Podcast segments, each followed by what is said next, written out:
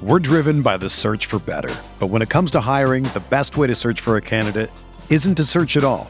Don't search match with Indeed. Indeed is your matching and hiring platform with over 350 million global monthly visitors, according to Indeed data, and a matching engine that helps you find quality candidates fast. Ditch the busy work. Use Indeed for scheduling, screening, and messaging so you can connect with candidates faster.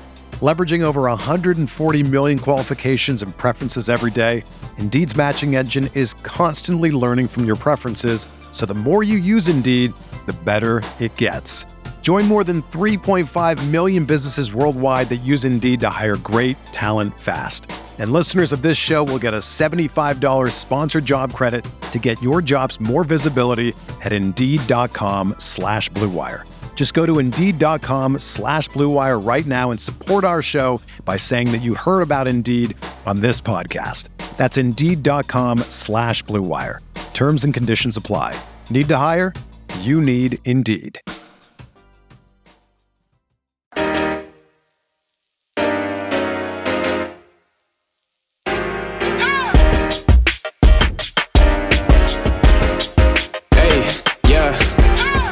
Like Kobe in the fourth quarter. This is the Dane Moore NBA podcast brought to you by the Genesis Company, coming at you Monday morning. It's March 20th, and I'm joined today by Wolves beat writer Chris Hine from the Star Tribune, who was in his hotel room in New York before the Wolves play the Knicks here on Monday night. Chris, you were also in Chicago on Friday night. We were both there, and it was in the first quarter of that Chicago game where I think the, the most recent story of the Wolves, or certainly the story of the this last weekend, uh, came to fruition. Anthony Edwards getting hurt. After Ant got hurt, they had to play three quarters, two overtimes without him, fly to Canada, play four quarters without him. Uh, again, obviously, they, they lost in Chicago 131 139, lost in Toronto 107 122. Ant being out obviously changes the dynamic of this team in a major way, which we'll get into. But I think to talk about Ant and this time, let's go back to Chicago with the injury and then, you know, what we were kind of able to gather in the locker room after the fact, what we've the rest of the weekend been able to gather too. So, Chris, I will ask you an impossible and stupid question to start. so, as to talk about Ant, when do you think we will see Ant back, or what uh, breadcrumbs do we kind of have here in in what we saw with our eyes, what we've heard um, elsewhere. What what's going on with Ant? Well, it's, it sounds like from from every indication, we'll probably see him back sooner than maybe everybody had maybe anticipated when they saw him go down on Friday night.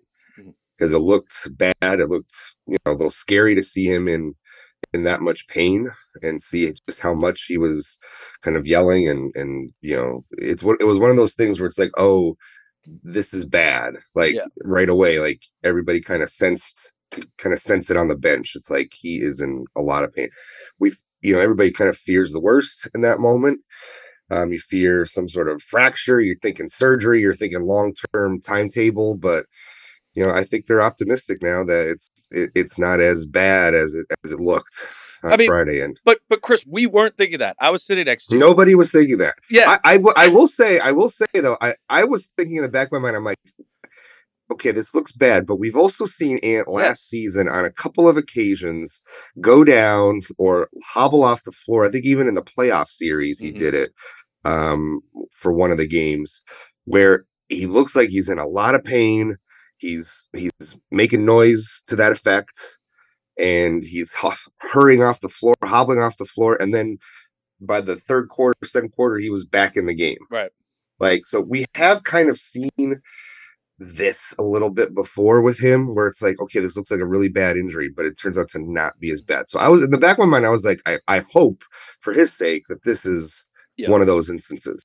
Obviously, it's, it wasn't an instance where he was able to return to, to a game right away, but it at least seems like they've avoided serious injury, season ending Mhm. uh, injury, um, long term damage. So I think, in terms of how it looked Friday night, I think the best case scenario has kind of come come into play here, where it's like, okay, it's a an ankle injury that is a day to day kind of maintenance kind of thing. So, you know, I think I think it came out about as well as you could have expected once he hit the floor Friday night.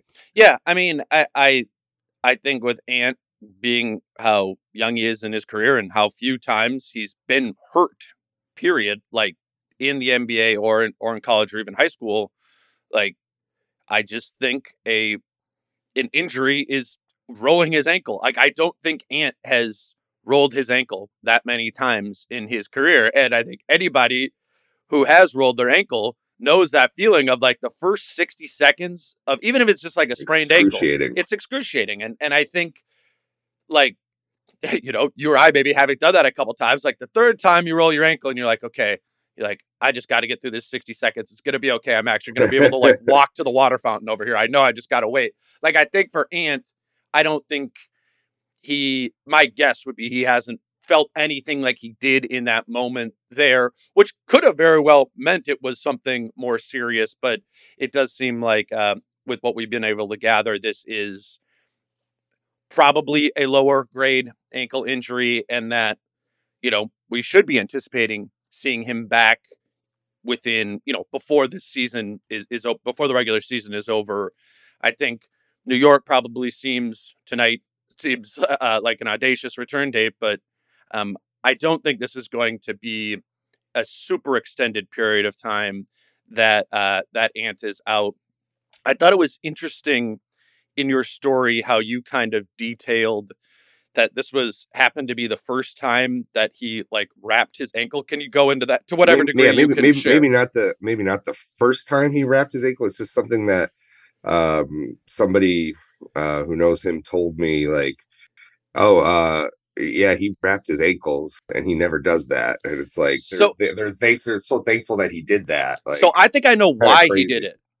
Because when Yeah. we were in we were in the locker room pregame, me and you in Chicago, and I think you were over talking to Sarah, and when Ant walks in, Mhm. and he'd for the game on Wednesday, he had worn these like white and black Harden seven shoes. They're different shoes. Mhm. That was the first time he wore them in the Wednesday game. And then on Friday, he comes in the locker room before the Chicago game, and he's like looking for the equipment manager, and he's like, "Hey, I gotta.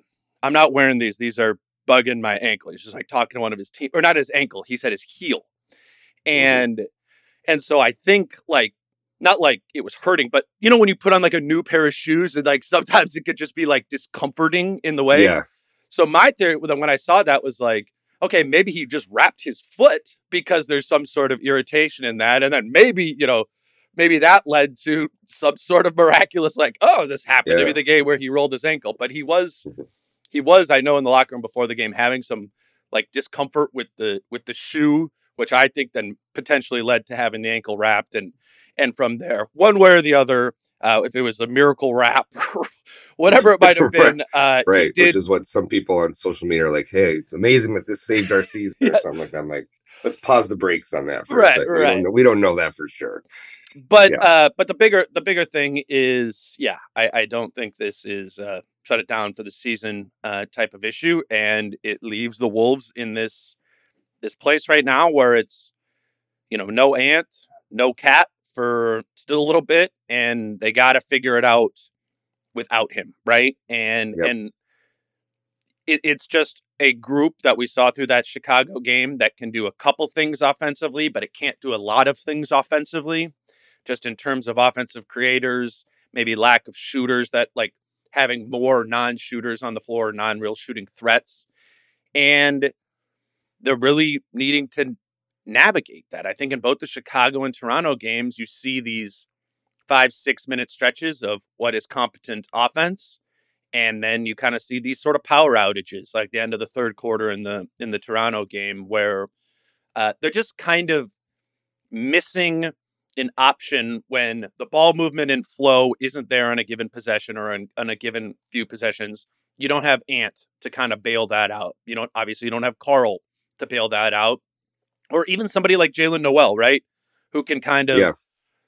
you know, put some stress on the defense just in an isolation type situation. You don't want to be isolating every possession, but sometimes when, when it breaks to. down, yes, yeah. and, and that right that's what kind of sticks out particularly the end of that chicago game at the end of regulation or or even at toronto at certain times is they just don't have a lot of margin for error offensively right now because they're playing a group of guys that i would say are predominantly offensive connectors and defensive players, right? So it needs to kind of be winning with defense and competent offense. And that's it's hard to bank. It's hard to bank on that offense when you're so used to being reliant on Anthony Edwards offensively that I think this team just can get it just looks right that they get a little bit stuck offensively right now. Yeah, they they have to play almost a perfect game offensively. I thought I thought they and it's been moments where they've looked pretty good, right? You yeah. know, they've had they've had had some moments in that Chicago game, had some moments earlier in the Toronto game, but just sustaining it for 48 mm-hmm. and beyond in the Chicago game was is the issue, right? Mm-hmm. So they have like you said, they have a lot of players who are connectors, but just kind of secondary offensive players, right? Mm-hmm. Like Kyle Anderson's supposed to be their secondary kind of playmaker. Mike Conley is not supposed to be maybe not taking as many shots as he has been taking. Um, he's been hitting a lot of them, but mm-hmm. maybe not supposed to be taking as many as he has been. Rudy is not supposed to be your main offensive threat in the post this season. Mm-hmm. Uh, Jaden is still coming along and finding his game. And I guess if there is one kind of silver lining that we've seen. It's okay. Jaden has has has recognized that this team needs him to have the ball in his hands more, attack more, and I think you've you've noticed that over the last two games. And I think that's been a a, a growth point for him just in these last two games. That's been if there is a silver lining coming out of this ant injury, that could be it. Where it's like, okay, Jaden maybe finds something in himself here because the Wolves just need it from him right now. Yeah, it seems like right? The predominant areas where they've made up for the ant usage is with Jaden, with Mike Conley more aggressively looking for his shot, and then kind of continuing the pattern of what we've seen from Gobert post trade deadline, which is a little bit more offensive usage, like that kind of yeah. linearly progressive been, yeah, growth increasing. Yeah. So, you know, but at the end of the day, you know, if those three guys are going to be your main diet for offense, that's just not the roles they've been on on this team really you know and it leads to again that chicago game a, a few of those possessions where it's like all right who who's going to do it here you know and and you kind of like want it to be got to points where you're like okay we want it to be jaden we want it to be kyle but like the defense seemed to also be pretty in tune yeah. with the idea like there's certainly not possession to possession at least consistently real multiple options that it feels like they can they can go to offensively. I, I'm with you. I've been I've actually been encouraged by what I've seen from kind of all three of those guys offensively of late, but like encouraged through the lens of what I was previously anticipating right, right. their role to be. Uh, at the end of the day, even seeing more from Jaden and seeing more from Mike, it still is underwhelming from an offensive standpoint in terms of just overall sort of firepower. What uh what what with Mike stood out to you? Because I think that when he's now initiating so much more, it seems like he kind of as much as anyone needs to be the one who possession to possession presents himself as as more of a threat. How does he do that? With him, I, I think he's. I, I, haven't seen what he was doing in Utah in terms of three point numbers, but he's taken about six threes a game now wow. uh, as as a member of the the Wolves. He's up. He's basically aside from Ant, you know, mm-hmm. the team leader in three point attempts over this last stretch here. So he's recognized that this team needs three point shooting, mm-hmm. and they still need it since Ant has gone down. So he's been looking for that, yeah, and trying to trying to find his moments to spot up and, and take a bunch of threes. Um, you know, we, we obviously know the pick and roll game uh, with him and Rudy. Um, I think you tweeted something about like he's gonna have to have to look for that floater a little more. Yeah. Um, I th- I think you're right there. I think because I just think it's a shot he can get to fairly easily mm-hmm. with with how the the offense operates and the way the the screen and roll game with him and Rudy goes. It feels like if you want to just take a bunch of floaters per night, it's something that I think you could do. Yeah. Now, is it a is it a high value shot? I don't know. Um, but given the options, right? I but given the options, right? Uh, like if a possession breaks down and you end up with a Mike Conley floater, and that's kind of your bread and butter when there's 5 mm-hmm. seconds left on the shot clock, then you know that I don't I don't think that's the worst thing in the world given the circumstances right now. Um, trying to I, I I really dug into like how him and Jaden have been playing off each other. Have you have you looked into that a little bit or, or sort of with with how Jaden has gotten his points and has Conley been involved in kind of those I, actions? I just all I looked up before this was I was like, all right, who's who's taking the most shots like the last two games, and it is Jaden, Mhm. and then it's like Jaden, and then Mi- it's like Jaden's taken twenty nine, I believe, and Mike has taken twenty eight or, or something like that. Mhm. They're they're like it's it's mostly been that. I feel like as I think about the Ch- Chicago game, it seemed like like the initial idea, right, was that Mike, uh, Rudy, and Kyle V action thing they run all the time Right. with both those two guys at the elbow and the mic. and and you know that that's like kind of been like their binky, right, that they've gone to all all season. It's just tough to involve Jaden in that consistently when he's not in that V, in that little triangle right at the top. He's in the corner. So he's got to kind of like play off of that. Um, I thought when we were in the in the locker room, we were kind of talking about it. felt like you guys needed a little bit more from Jaden. How do you do that? And Mike was like, we need to find a way. Maybe we need to put him into that triangle at the top and and be able to do that because you are like when it's Jaden and TP in the corner off of that, you're kind of just Jaden and TP in the corner, right? Like you're just Right. waiting for the defense to collapse and find that. So I'd have to look closer into exactly where Jaden's stuff has come to. It's kind of like the initial action, and then Jaden has been the second side guy. I just wonder if that can get you enough volume for Jaden. Like I think right without Ant, without Cat, you need greater Jaden volume.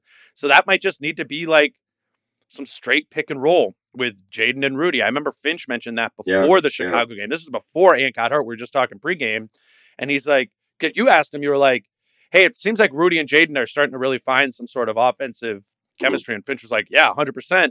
And maybe we just need to, like, that needs to be a main action that we go to more often. So yeah. I don't know. Maybe, maybe tonight uh, against New York, as they've had a little bit more time to, like, think about what it is that they want to go to. I, I wouldn't be surprised if if you see Jaden being the highest usage guy tonight, even if it is just some of those more isolation based uh those isolation based situations. I think that's I think that's what you have to go to. You just have such limited offensive Right, options again because those are your role players. Those are your role players It- that are out there. You need to. I think you need to also lessen the, the burden a bit on on Kyle Anderson as Yeah. well.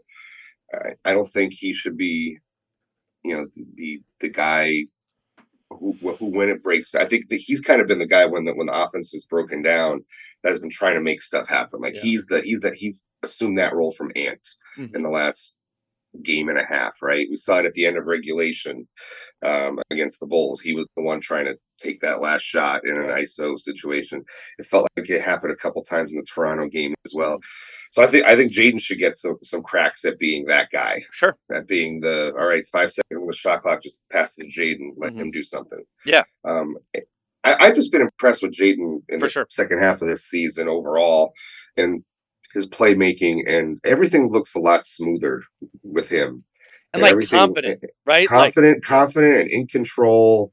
Um, he, he seems to know what he's doing when he's taking the ball to the to the rim, and he's got a plan, or you know, he's he's ready to react quickly.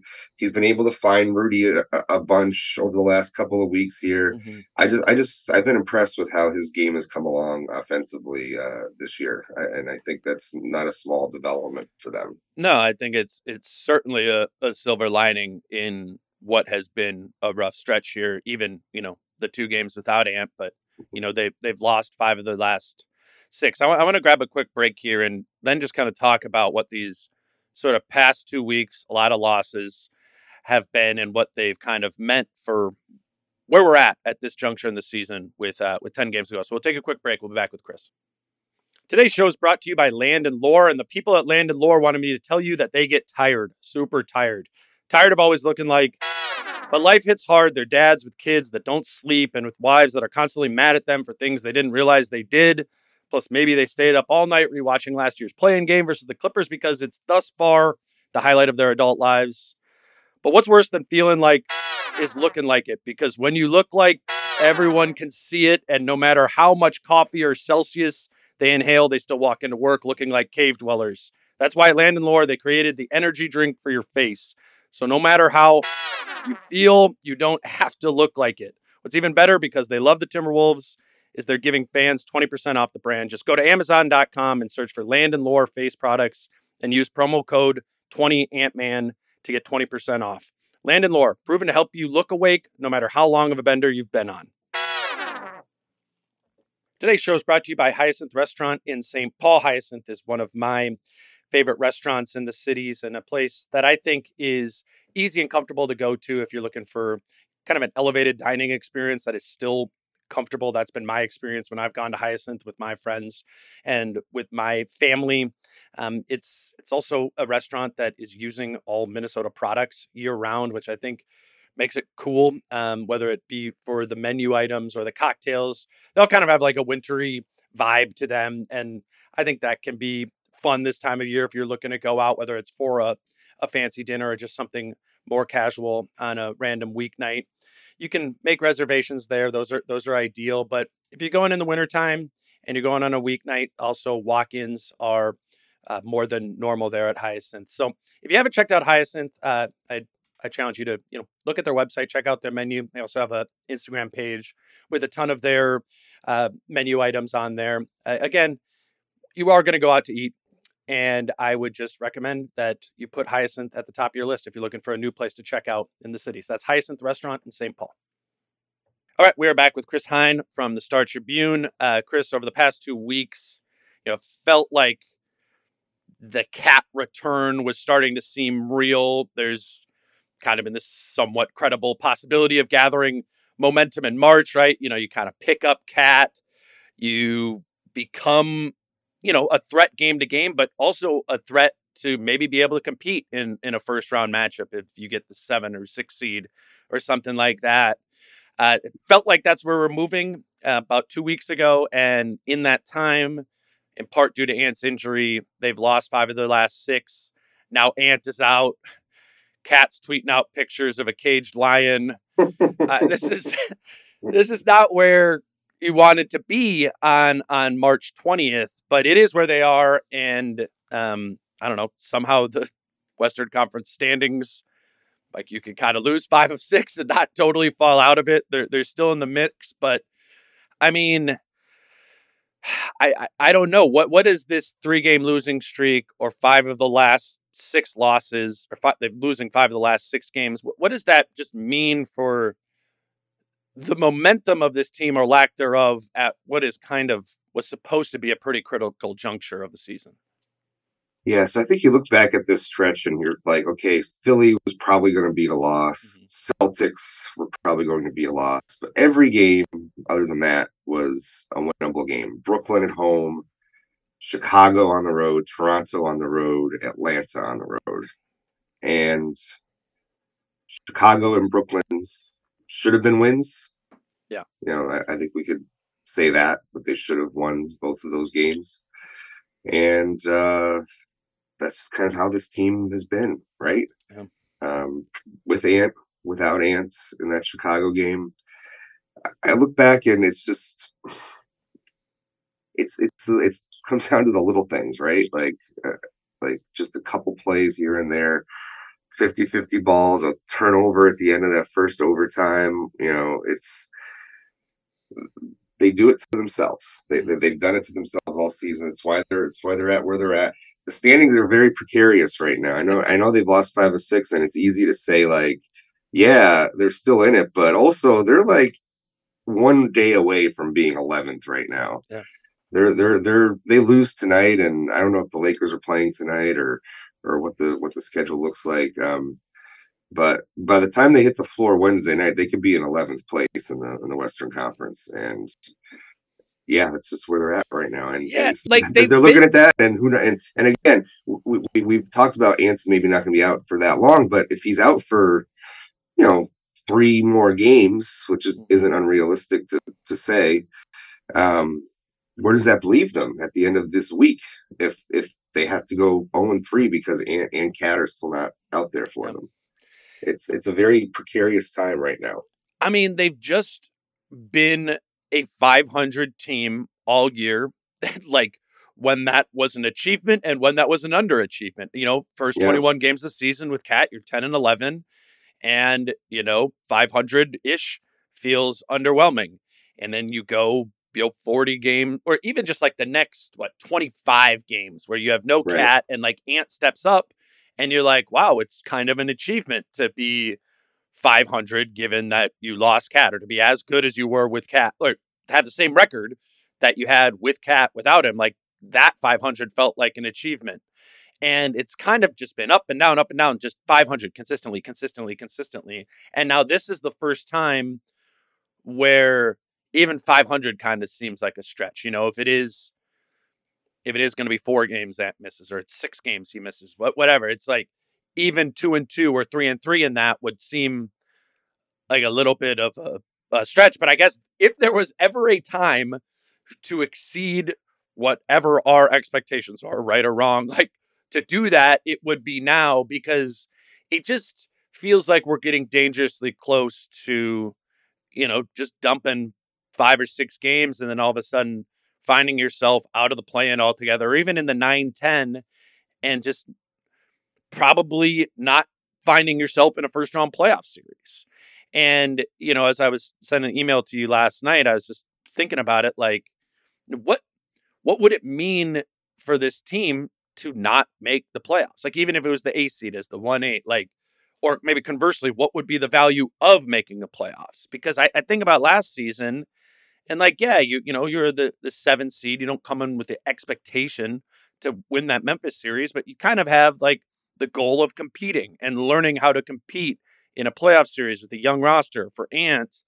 And now it that seems like whatever value there is in that learning experience of going to the playoffs, it seems like this group is really in jeopardy of not even getting that experience. And and and I, I think a lot of people are at the point of like, oh my God, there's been so many injuries all season, and how can we even like we're either super underwhelmed or how can we even properly quantify what this is? And yeah, like that's all fair. I just feel like this group could really benefit from a playoff series, particularly if you're at, at close to full strength. You're probably going to lose a couple of games in a playoff series just because you don't have the continuity. But I just think the experience of doing that, even if it's against the Nuggets in the 1 8 thing, would be of value not only to the young players on the team like Anthony Edwards and Jaden McDaniels, but to this young, this group that is young in the time they've spent with each other, right? Like that seems like going to a playoff series, even if you lose it in five or six games, could have serious long term benefits of continuity and growth. And I'm just, I'm just wondering if this team is going to get there and if it's going to all of a sudden be the middle of April and we're like, okay, on to next year. Like too many injuries, we missed it. Uh, I, just think there's a, there's a cost to to missing it, even if the cost is, you know, losing in five games to the Nuggets or something like that. I I, I just think there'd be a real benefit in that. Do, are are you with me on that? I am with you on that. Um, and we- we've heard Finch talk about, you know, just the need to see Cat and Rudy together. You know, a playoff series allows What better for- time?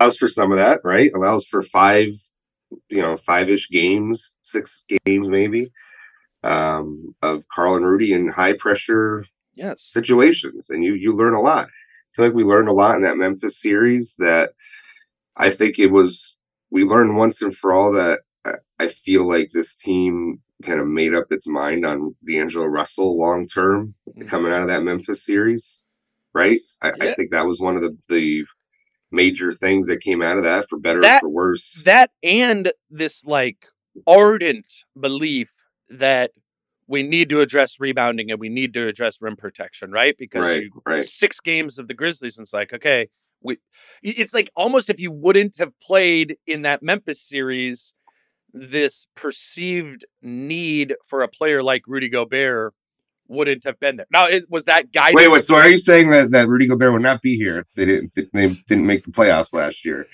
I think that would be a, the fan base's dream for some of them right now. I I think that played a huge role. I, I think it did too. I think the rebounding aspect did Yes. absolutely. Yeah, hundred percent. Yeah, So, I mean, and now is that six games of playoffs maybe misleading you? Whatever. I, I don't know. I just think it's generally applied that if what your struggles are in the playoffs or successes, you know, you really take that from the playoffs and apply it to your roster construction going forward. And whether that is a good example last season or not, um, I think having a playoff series with this group this season would help entering the offseason. Maybe not not for another huge trade, of course, but maybe your whoever you're gonna who your next year's Kyle Anderson is gonna be, right? That you're gonna sign in free agency with the mid level. Like maybe a playoff series helps you better understand how you want to use that tool this offseason to to build your roster. You know, some some things uh, along those lines make sense to me, and I think there would. Yeah, I I really I really am of the mind that there would be value in that, and probably roster changes that that correspond to how how that playoff series plays out. Agree, agree 100%. There's nothing like a playoff series where another team really digs into you yes. and finds your weakest spots. Mm-hmm. You know, and it really shows what's under the surface. Mm-hmm. You know, they almost do some self analyzing for you in a way. It's like, what are our biggest weaknesses? Well, they're going to try to find your biggest weaknesses and exploit them over and over and over again. We saw Memphis with the rebounding, especially like, okay, we're just gonna right. we're just gonna hit them hard on the boards and beat them that way. Um, it so forced their I, hand I, in the offseason. I think it really did. And, and I think I think the playoffs also. I mean, one of the things last year that that got people at least really excited, I feel like, was the way that Jaden played in Game Six. Yeah, that was a big moment for him. Mm-hmm. I think a big confidence boost heading into the off season. Um, you know, so those guys, him and Ant, getting another playoff series under their belts certainly can't hurt, mm-hmm. and and showing their worth in in crunch time situations. So yeah, huge huge huge benefit even if they get run off the floor in five games by the by the Nuggets. I, I don't think it's a I don't think it's a bad thing at all. So to for to want this team to get into the playoffs, even if it's you know not a and, and even if it's a wake up call, even if it's like yeah. a wake up call, even you're like a wake up call, yeah. You're you're say you're at full strength, you get Cat and you have Ant back, and like maybe you yeah. don't have the continuity, but you know you have your team at full strength, and maybe you go to Denver and get swept, right? There yeah. would even be value in that wake up call of like, yo, like that we're even at full strength, we're still a ways away from being able to do like what do we need to do roster mentality continuity wise like I, I just, yeah, I keep saying it. I, th- I think there'd be a real value in it. Let's uh, let's take one more break. I'll be back with Chris uh, to to talk about a couple other things here uh, as the Wolves enter, you know, one of the final final weeks of the season. So back with Chris in a minute. We're driven by the search for better, but when it comes to hiring, the best way to search for a candidate isn't to search at all. Don't search. Match with Indeed. Indeed is your matching and hiring platform with over 350 million global monthly visitors, according to Indeed data, and a matching engine that helps you find quality candidates fast. Ditch the busy work. Use Indeed for scheduling, screening, and messaging so you can connect with candidates faster. Leveraging over 140 million qualifications and preferences every day, Indeed's matching engine is constantly learning from your preferences, so the more you use Indeed, the better it gets. Join more than 3.5 million businesses worldwide that use Indeed to hire great talent fast. And listeners of this show will get a $75 sponsored job credit to get your jobs more visibility at Indeed.com slash BlueWire. Just go to Indeed.com slash BlueWire right now and support our show by saying that you heard about Indeed on this podcast. That's Indeed.com slash BlueWire. Terms and conditions apply. Need to hire? You need Indeed. When you need mealtime inspiration, it's worth shopping Kroger, where you'll find over 30,000 mouthwatering choices that excite your inner foodie. And no matter what tasty choice you make, you'll enjoy our everyday low prices, plus extra ways to save, like digital coupons worth over $600 each week. You can also save up to $1 off per gallon at the pump with fuel points. More savings and more inspiring flavors make shopping Kroger worth it every time. Kroger, fresh for everyone. Fuel restrictions apply. All right, we are back with Chris Hine. Chris, uh, we are kind of talking off the the top a little bit uh, about Mike and Jaden taking on bigger offensive roles by necessity of Ant being out, and I think uh, we mentioned Rudy in that, and I think you know we saw Rudy's usage expand some. But again, we talked about how that that has been something that's going been going on for about six weeks now, where we've seen more and more from Rudy Gobert uh, offensively in terms of what he's doing. That Chicago game too, really strong defensively, five six blocks, whatever it was.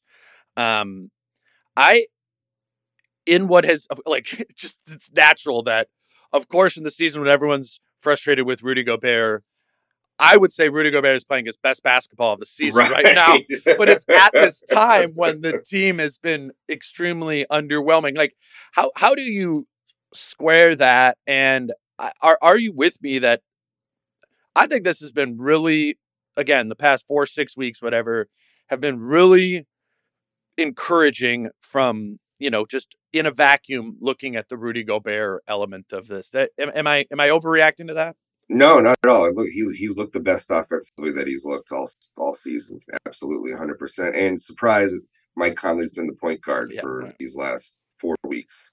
So, you know, the trade seems to be working from that aspect. Mm-hmm. You know, again, I think I think we can criticize the long term value of trying to build a roster that is complementary to Rudy Gobert and not, you know, say Ant or something like that. Right. But for what they need and want out of Rudy right now, it is working from that aspect of the trade. Uh, Conley has helped unlock him. Um, he's got growing chemistry with other teammates on the floor. The the circle of guys who can pass him the ball effectively has grown. Yep. As, as I like to say, it's like it used to be just kind of like Kyle out there, like for for a while. Cat, only cat back in the day. Cat, cat back in the day. But then when Cat went out, it was like basically just Kyle. Yep. And now it's like, no, now it's Kyle, it's Conley, it's Jaden, mm-hmm.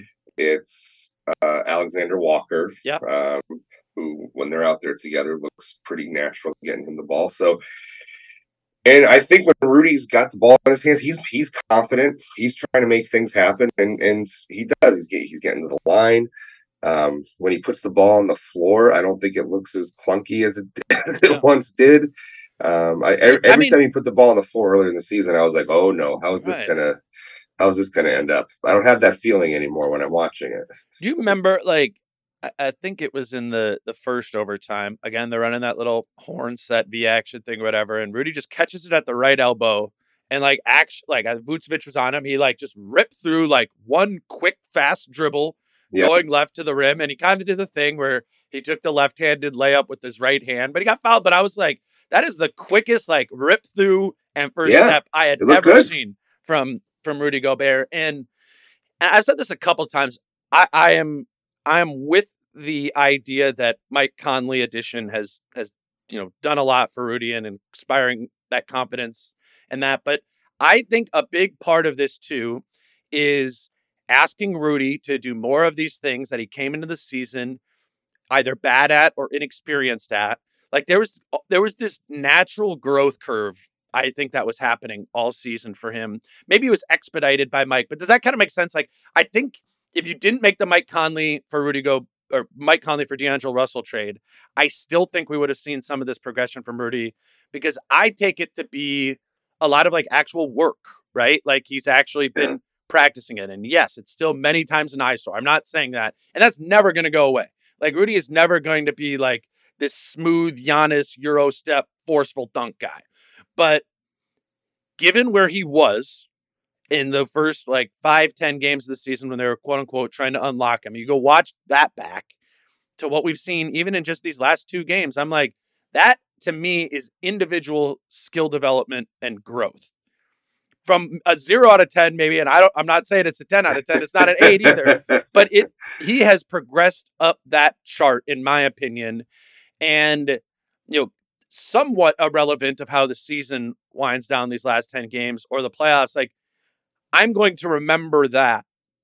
I'm going to make it a point to remember that from the last chapter of the Wolves regular season that Rudy Gobert started making me believe a little bit more in in his uh, offensive game and I yeah, and I think we'll get a couple more games here too here without Ant where maybe he's going to really come in as offensively aggressive as he has been all season and maybe there is a 30 point Rudy Gobert game. Like that doesn't that doesn't seem that outlandish to me anymore. And a 30 point Rudy Gobert game that is like self-initiated in in many Right, ways. I would have never, if in like November, you would have told me, oh yeah, uh, in March in New York, like Rudy Gobert scored 34 points and did it a lot in like independent creation. I'd be like, get out of here. No way, man. I could see that tonight. I really, I really could see that happening in this game. Not get, not, I wouldn't bet on it, but it doesn't Right. seem like as outlandish of a proposition that Rudy can be kind of like an independent uh, offensive hub, not only as a scorer, but his assisting is up too. I, I just, I find that part to be really encouraging. it's it was playing the long game earlier in the season, and I think that that's what they came into the season wanting to do. Especially on we, we talked about it with defense and switching coverage. It's like why don't they just one run mm-hmm. one coverage? Well, it's like by the end of the season, they want to be a team that runs multiple coverages. We, we've made that point before. I think with Rudy, to to your point about just getting his offensive game more unlocked and going, I think it has to do with punishing teams when they go smaller. If you have a Rudy Gobert who is offensively activated, it is not just kind of taking up space waiting for offensive rebounds, but is act- actually like, okay, I've got a small guy on, we got a small guy on Rudy here. Just get him the ball and let him go dunk it. Like, Mhm. you know, I think trying to, that's one of the ways they have to try to tag these small lineups that they're probably going to see from time to time. Mhm. And we've talked about it over the last month. When teams have gone small against the Wolves, it has not always gone well for them. No, I You- would say you- more you often than tend- not, right. right? Like, right. And I think part of that is the Wolves are executing on offense because nothing nothing will get a team out of a certain lineup like Right. a team just just scoring each time down the floor on a certain lineup. And if they're able to do that when teams go small with Rudy on the Yeah. floor, those te- the opposing coach is going to make substitutions really quick. Mhm. And- so I, I think I think that's I think that's been the philosophy of why you try to get Rudy going Mhm. from from day one because now when teams go small it's like oh Rudy's got a couple other things in his bag that he can go to or that we can go to as an offense Right. and they can they can work Yeah, and and maybe to my hypothetical, Rudy goes for 34 against the Knicks. Maybe that is not as doesn't make as much sense because that's not a team. uh, In all seriousness, it's not a team that goes small, right? Like right you're right, going to see 48 minutes of Mitchell Robinson and Isaiah Hartenstein, like the two Right. actual center centers, and then on Wednesday against Atlanta, as we saw last week, right? You're going to get Capela for 30 minutes. You're going to get Okongwu for 18 minutes. Right. It's they aren't the situations where Rudy can just do his like be taller than everyone, like pivot towards the basket with the ball up high where they can't reach it and dunk it. You know, um, that honestly, if Rudy does have a big game or two big games against the Knicks and Hawks, like that would be even more impressive because he would be doing it against actually two pretty good defensive centers in Robinson uh, and and Capela. But I think the point still sort of stands. Like, yes, you want that Rudy offense most when it's punishing those small ball lineups, but can you get it sometimes too against just a traditional matchup against a five? Uh, they need both of those things, I guess is what I'm saying, particularly now when they have Ant and Cat out. Chris, one other thing we've been kind of texting about, well, a lot of our texting about has just been the insanity of talking about the the MVP race and just sending Right. tweets of videos and stuff to each other. And and uh, we were talking about one thing, but uh, fir- first, and I'll, I'll get to that. But do does your head go to the same place that mine does when just you know not even Jokic and Embiid? Like I'm not trying to pick one or or the other, but I think a lot about in this conversation about Jokic and Embiid, how they are you know now clearly viewed as the number one and two best players this season or best players in the context of the MVP devote the MVP debate. And I think about it too of like, man, we are like two years removed, right, from it being Jokic and Embiid one, two as the best center in the league, and then it was Cat and Rudy as three and four, like pretty Right. unambiguously, like the third and fourth best centers in the NBA. And I know we've we've talked about it, thought about this before, you know, back in the preseason when we are talking about, well, you know, you got two of the best centers in the NBA now. But it's almost more interesting to me now in the context of Embiid and Jokic being as dominant as they are, and throw Giannis in there too, of like, we are at this time in 2023 where it's kind of like a centers league, you know. And Yeah. we, we talk we talk about the all the opposite way all the time with Wolves. Like, what the hell are they doing? Two centers, you know, this like at a time when the league is going small. Like, obviously, there's some truth to that too, but it's a weird juxtaposition on this idea that the the players, the three best players, the players having the best season this year, are all centers. Particularly if you include Giannis as as a center in that as well, and that's yeah, yeah, an interesting juxtaposition given how much the Cat and Gobert pairing has not worked. At least, if for nothing else, than from a they've been injured standpoint this season. I, I don't know. I just I just find that I find that curious. But what what do you think about? I mean, I, I, I make, it makes sense to me because it's like, okay, the, the league has just gone small overall because you want more kind of skilled, that? Mhm. quicker players on the floor who can hit shots and, and, you know, commands an offense. So if you get a big guy who's in the neighborhood of 6'10, 6'11, seven feet, but is able to do the things that smaller guys can do with the ball in their hands and play make and distribute and and you know like in Embiid's case taking you know 18 foot fadeaway jumpers and hitting them fairly Right. reg- hitting them fairly regularly you know uh, these these kind of quote unquote unicorn type of big men yeah absolutely they're going to dominate because size Mhm. can still win out in the NBA. Um, it- it's just, can you have the ball in your hands and do stuff that causes defenses to react? And, and all these guys are are special, special players Mhm.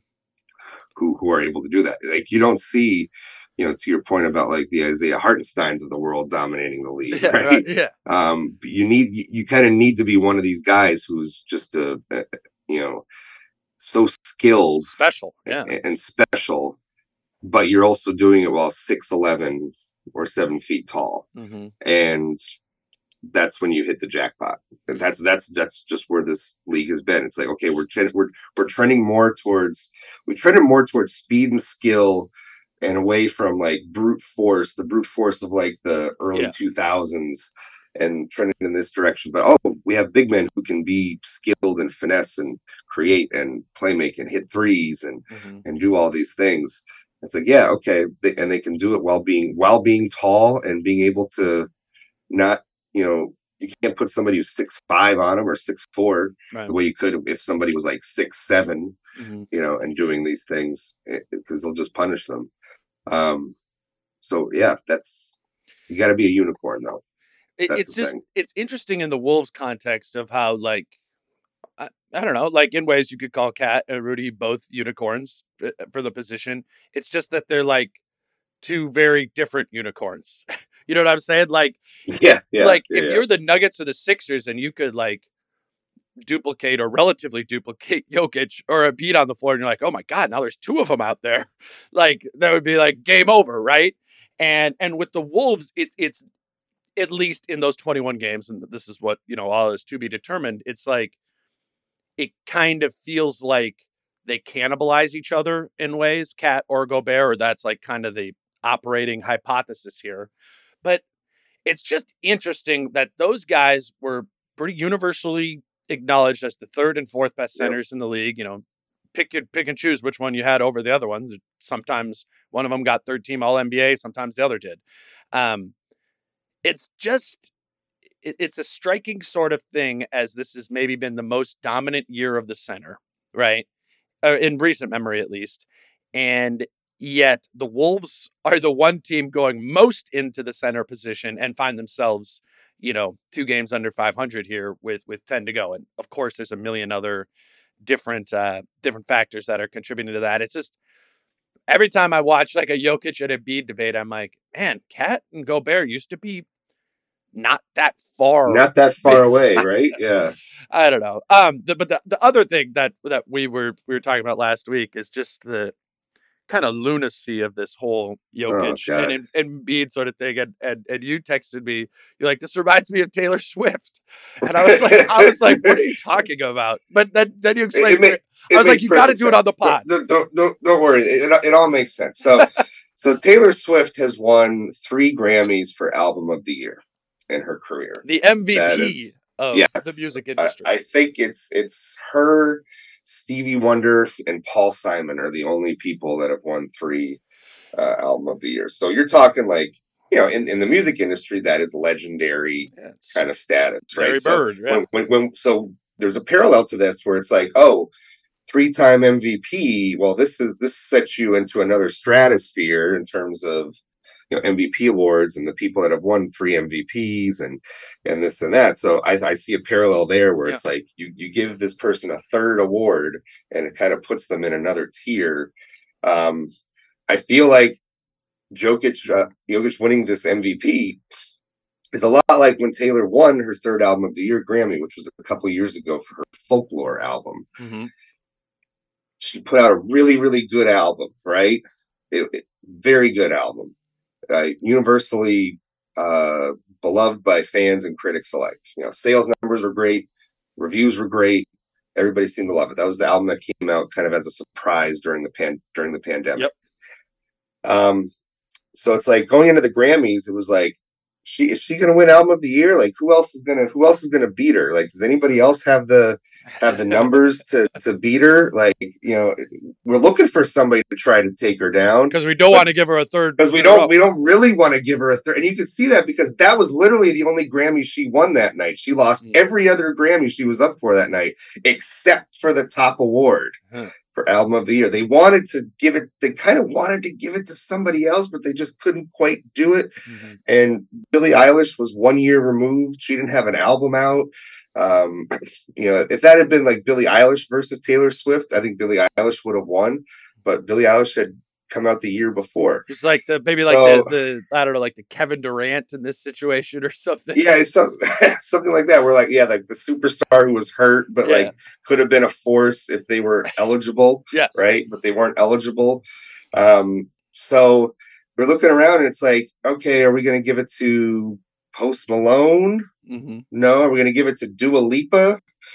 No, we don't want to give it to Dua Lipa for a pop disco album. It's fun, uh, but we're not going to give her album of the year. Interestingly, Dua Lipa beat Taylor Swift for best pop album that year, uh, but did not beat her in the big category. So I don't know how that happened. No, that doesn't make sense. Uh, they were both up against each other in both categories. So it was just very weird. And it's like uh, at the end of the day, Taylor Swift wins the third Grammy by almost default. Right. And I feel like that's what's kind of going on with the MVP race. It's like you're looking at, at Jokic and his numbers, and it's like, does anybody else want to come and take it from this guy? Because if not, we're probably going to give it to him again. and I think you're seeing like, yeah, I see Philly fans online making the case for mm. Embiid over and over again. And, you know, apparently there's some advanced metrics that Embiid has passed Jokic in. Um, I don't vote, you know, full disclosure, I don't vote. Um, you choose not did, to vote. I, I, right. I did it one year and I didn't really enjoy the experience of it. And, and I also think it's a bit of a conflict of interest when guys, you know, can make more money based off of whether you, uh, mm-hmm. guys you cover can make more money based off of your voting.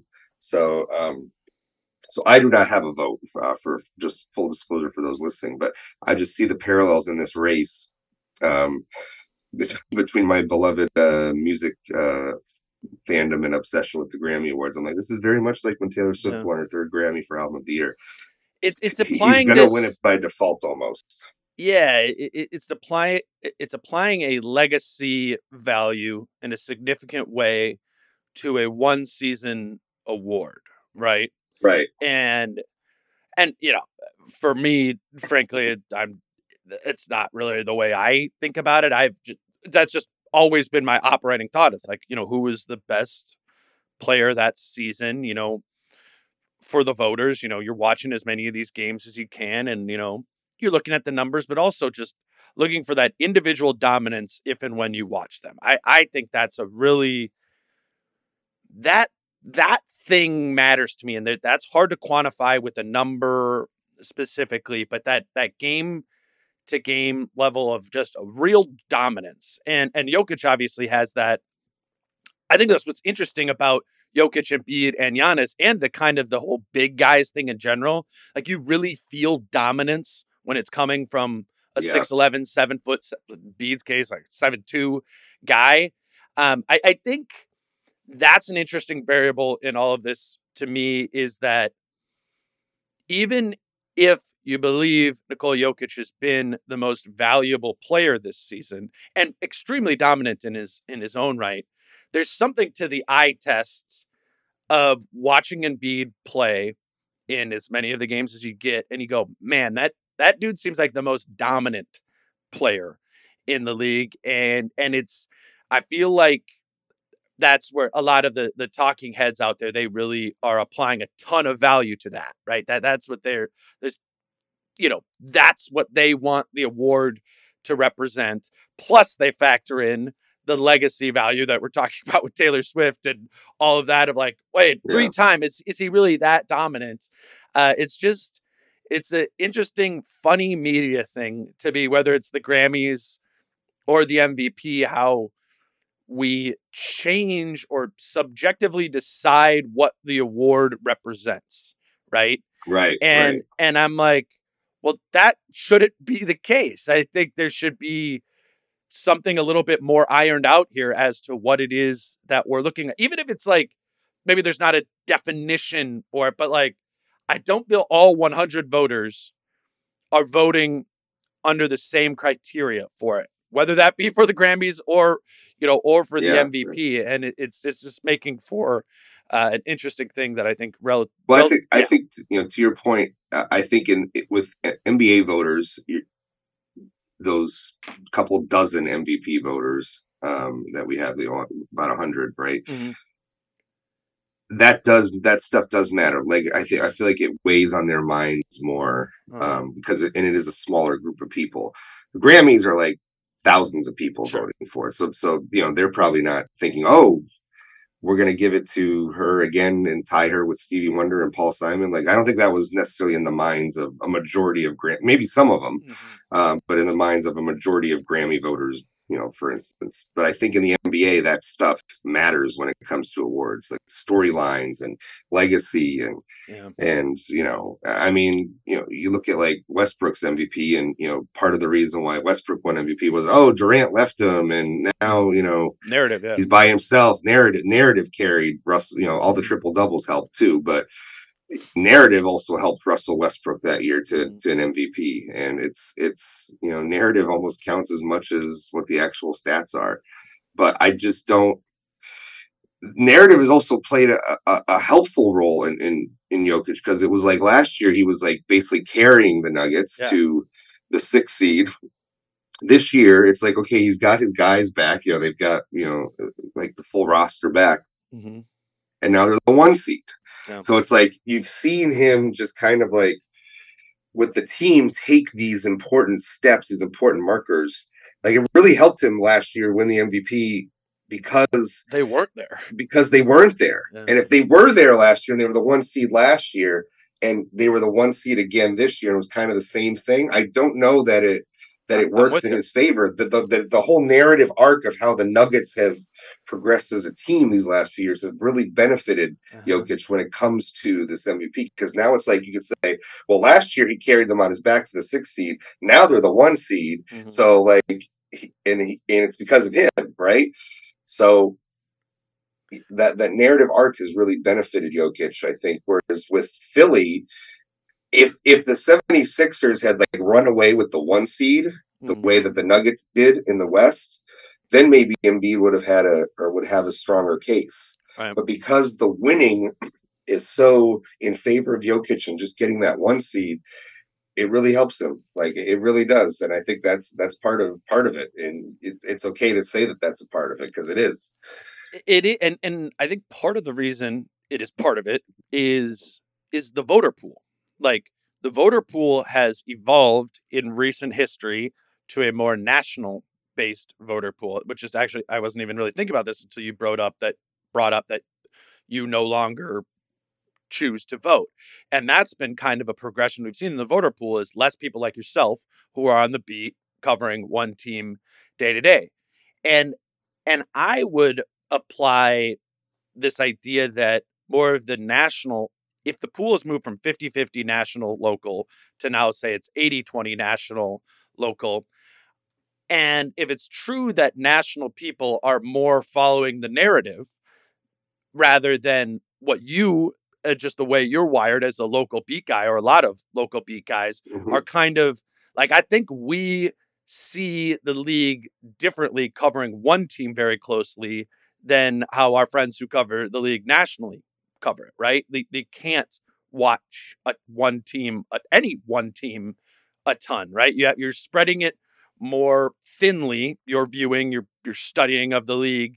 And in that, so as to fill in gaps, I think you have to use narrative. I and I'm not that's not me ripping on it. If I was a national reporter, I think I would need to use that to some extent as well, just to try and better understand all of it. So I think that always is is a huge factor. And voting on anything is who are the people voting on it and what Mhm. are their subjective motives for it, right? What what it, what is driving them? And I think that's an important part in all, in all of this is the voter pool has evolved.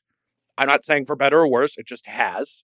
And and I think that help is leads to slightly uh, different results in in what this ultimately will be. Taylor Swift, right? She did get that third She did get that third Grammy. She won. Yeah. and said, and that's was- a different voting only- pool. That's a different was- voting right. type of voting that, pool. that was the only award she won that night. It was just like, uh, like I said, she lost everything else she was up for that night. But the top award of the night, she's on that stage accepting it, and it's like, yeah, That's why I think it's gonna be different in the NBA, man. That's why I think Embiid will get it. I'm not saying that's you think so? Yeah, I, I I do because I think the narrative element of it and the legacy element of it is even greater in the NBA context, given what the Mhm. context is of who is deciding it here. And I, that's Yeah. interesting that you. I didn't know that with the Grammys, it's you know ten times, hundred times more people voting on it than it is Yeah. the NBA. But I think I think that's a big factor, and that's why. And, and you know, not to also like Embiid is on a freaking heater right now He in terms is, of he what is, he's yeah. doing, and the Nuggets have kind of hit the boredom stage of of the season because they're clearly you know gonna get the one in the Western Conference. So I don't know. I I, I always find this stuff to be uh interesting. I think it's going to be a really close race. I- I, think it's, I, think too, it's going to be very close. I still think I I I think Jokic still gets it though. Mm. I, th- I I that's my that's my gut feeling right now. I I don't know. Um, I know Embiid. I know what he's been doing. I just Mm. think I think this race was decided a month ago, and I think I, I don't know. and and, and Jokic, like I was saying, I, think, in my opinion, Embiid is the most night to night dominant player. Given that you know Giannis has just had a, a different type of season, given the injuries they've had, there's mm-hmm. a little too much on his. Like Embiid seems the most dominant. I think Jokic, however, is more dominant this season than he has been the two previous years, and, and how mm-hmm. I define that, which is why I think, and I, I am kind of with the idea of like let's actually just wait until the season's done to Mhm. actually like put it all in. Um, right? That's, I, I mean, I've been on Embiid in, in past seasons to win it, but I, I think Jokic has upped his quote unquote dominance factor that for me makes it very close if I had a vote to to be able to vote on it. But I've also I've watched Denver a ton more this season than I have Philadelphia. And you know that Yeah. there's just these these different factors. So how am I I don't know. That that's what I'm talking about these voters. It's like what were they looking at? I happened to be looking at Denver more than I was looking at Philadelphia because they're in the Eastern Conference this year. So yeah, I don't know. I think it's going to be close. My just finger to the wind slash Twitter tells me I think it'll be Embiid, and I think actually the betting markets have Embiid as as the favorite here too. But it's just a it's an interesting conversation on legacy versus one individual season, and I also think it's interesting from the Wolves' perspective in a weird sort of way because KAT and Gobert two years ago were viewed as maybe not right on those guys' heels, but uh, as as close as anyone was to to those two's heels. So it's it's all uh, it's all interesting to me. By the Uh, way, uh, at yeah. the Grammys this year, Adele could have joined uh, Taylor Swift, Stevie Oh, Wonder, she and did Paul it? Simon with her third album of the year win. She did not win. Interesting. Harry Styles won instead. Um, Yeah. and so that was a very and that was a very in, it was a very interesting Grammys this year. We could do a whole separate pod uh, about how this was the wild one of the wildest Grammy awards I've seen in recent times, and there have been a lot of wild ones, but this one was uh, seeing Harry Styles win album of the year was unexpected. Sure. Um, I'll I'll say that for a number for a number of reasons. It's yeah, I don't know. It'll be it'll be interesting to see what. Ha- I mean, these last ten games of the year. It's going to be a very dissected MVP race, and like I, Yeah. I I feel for the voters who are probably going like the fan bases, like well at least i- if you, I, I feel like the Philly fans will like come out in full force and like start tagging yeah. everybody who voted oh, for for sure. Jokic first on Twitter and like just it's it's gonna happen like it's gonna be like that. It's gonna be a, it's gonna be a nice calm uh Yes. reveal of who voted for who uh that day that those that, that becomes public knowledge, I'm sure. Yeah, that is an unenviable situation to be in as as a voter too. I think because Yeah. it is so close, and you will get roasted from one angle or the other if depending on on on how you handle it. Uh, all right, Chris. Well, we got uh we got Wolves Knicks tonight um in New York. We will see what happens. We'll see who plays. We're both kind of assuming uh no Ant in this one, and and we'll see. I I think Finch and the staff will apply things in a little bit of a different way, having had some time now to figure out, you know, it's the, the Toronto game was insanely quick after the Chicago game. I think it makes sense that maybe they weren't able to find that much. You've had a little bit of time now, but 48 hours off of that to to better maybe uh, strategize how you're going to be able to score points because that th- at the end of the day, that's what I'm looking for with this team is all right, Ant and KAT are out, even Jaylen Nowell is out. It's just a group that it's hard for me to even squint. I'm like, how do they get over hundred points? You know, that's that's on Finch uh, to be able to do, and um, I'm curious to see how that that goes down in New York tonight. Uh, you guys can all uh, follow Chris. He's he'll be on site at uh, at MSG there. You follow him on Twitter uh, at Christopher Hine. Read him over at the Star Tribune. His, his gamer on uh, on Tuesday morning. Uh, Chris, appreciate you doing it. You got any? What what is your what does your gut tell you on this this New York or even just kind of New York Atlanta right now? Are we gonna? I, th- I is it gonna be I a think losing My gut my gut says loss tonight and maybe regroup for Wednesday, Yeah. come home and get a win against the Hawks team that they I- demolished last week. That's Yeah. kind of what my gut is saying. I, I think also if you like look at the standings, I think like the Hawks are only maybe a couple spots in the standings behind the Knicks. The Knicks are a Mhm. significant playing significantly significantly better basketball Better. than the Atlanta Yeah, Hawks they are are. right now. Yeah.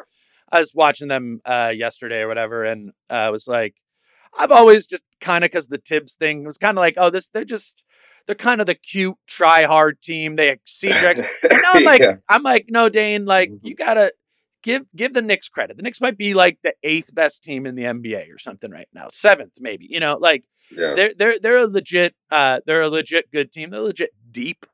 Um, I I would be frankly surprised and really encouraged if they're able to beat the Knicks. Uh, even Mhm. without definitely surprised and encouraged if there's no Ant. Um, Atlanta on Monday, however, I think you can win that game, or not on Monday, on Wednesday, back at home. Mhm. Even if Ant misses that game and and and KAT still remains out, I think it's reasonable for the fans to expect a win uh, against Atlanta there too, because they are very much more the middle class uh, of the NBA, and and to be able to make the playoffs, which we both acknowledge feels important for this Wolves team. Those are the type of wins you're going to have to have, and you didn't have against Chicago over the weekend. You didn't Mhm. have against Brooklyn the previous week. Like those are the ones you got to win. Right. Those are the ones That's you got to win to get that- there. That's that's where we are with this team. hmm It's yes, that that game Wednesday is one they have to have, but will they get it? I don't know. Yeah. Probably, maybe not. Maybe not. I don't 50 know. 50, right? Flip the coin. That's what it's Yeah. been all year. it's it's uh it's hard with this team, but we we will see. Uh, again, Chris is on site there. Chris, I appreciate you doing it. I will be back uh, actually with Kyle Theige on Tuesday. We're gonna. Kyle's just got back from vacation. He hasn't been on the pod in a little bit, uh, so Kyle and I will recap uh, what goes down in the Kings game on Monday uh, when we record that on Tuesday morning. Uh, so look for that in your feed, and we'll we'll keep moving through these last ten games. He's Chris Hine. Follow him on Twitter at Christopher Hine. I'm Dane at Dane Moore NBA. Until Tuesday with Kyle. Peace out. How I'm feeling, man, I hope it never stop, yeah. Green and hot so you can find me in the crowd, yeah, yeah. Don't let standards ever, ever bring you down, yeah. Hope you dancing like nobody else around, yeah.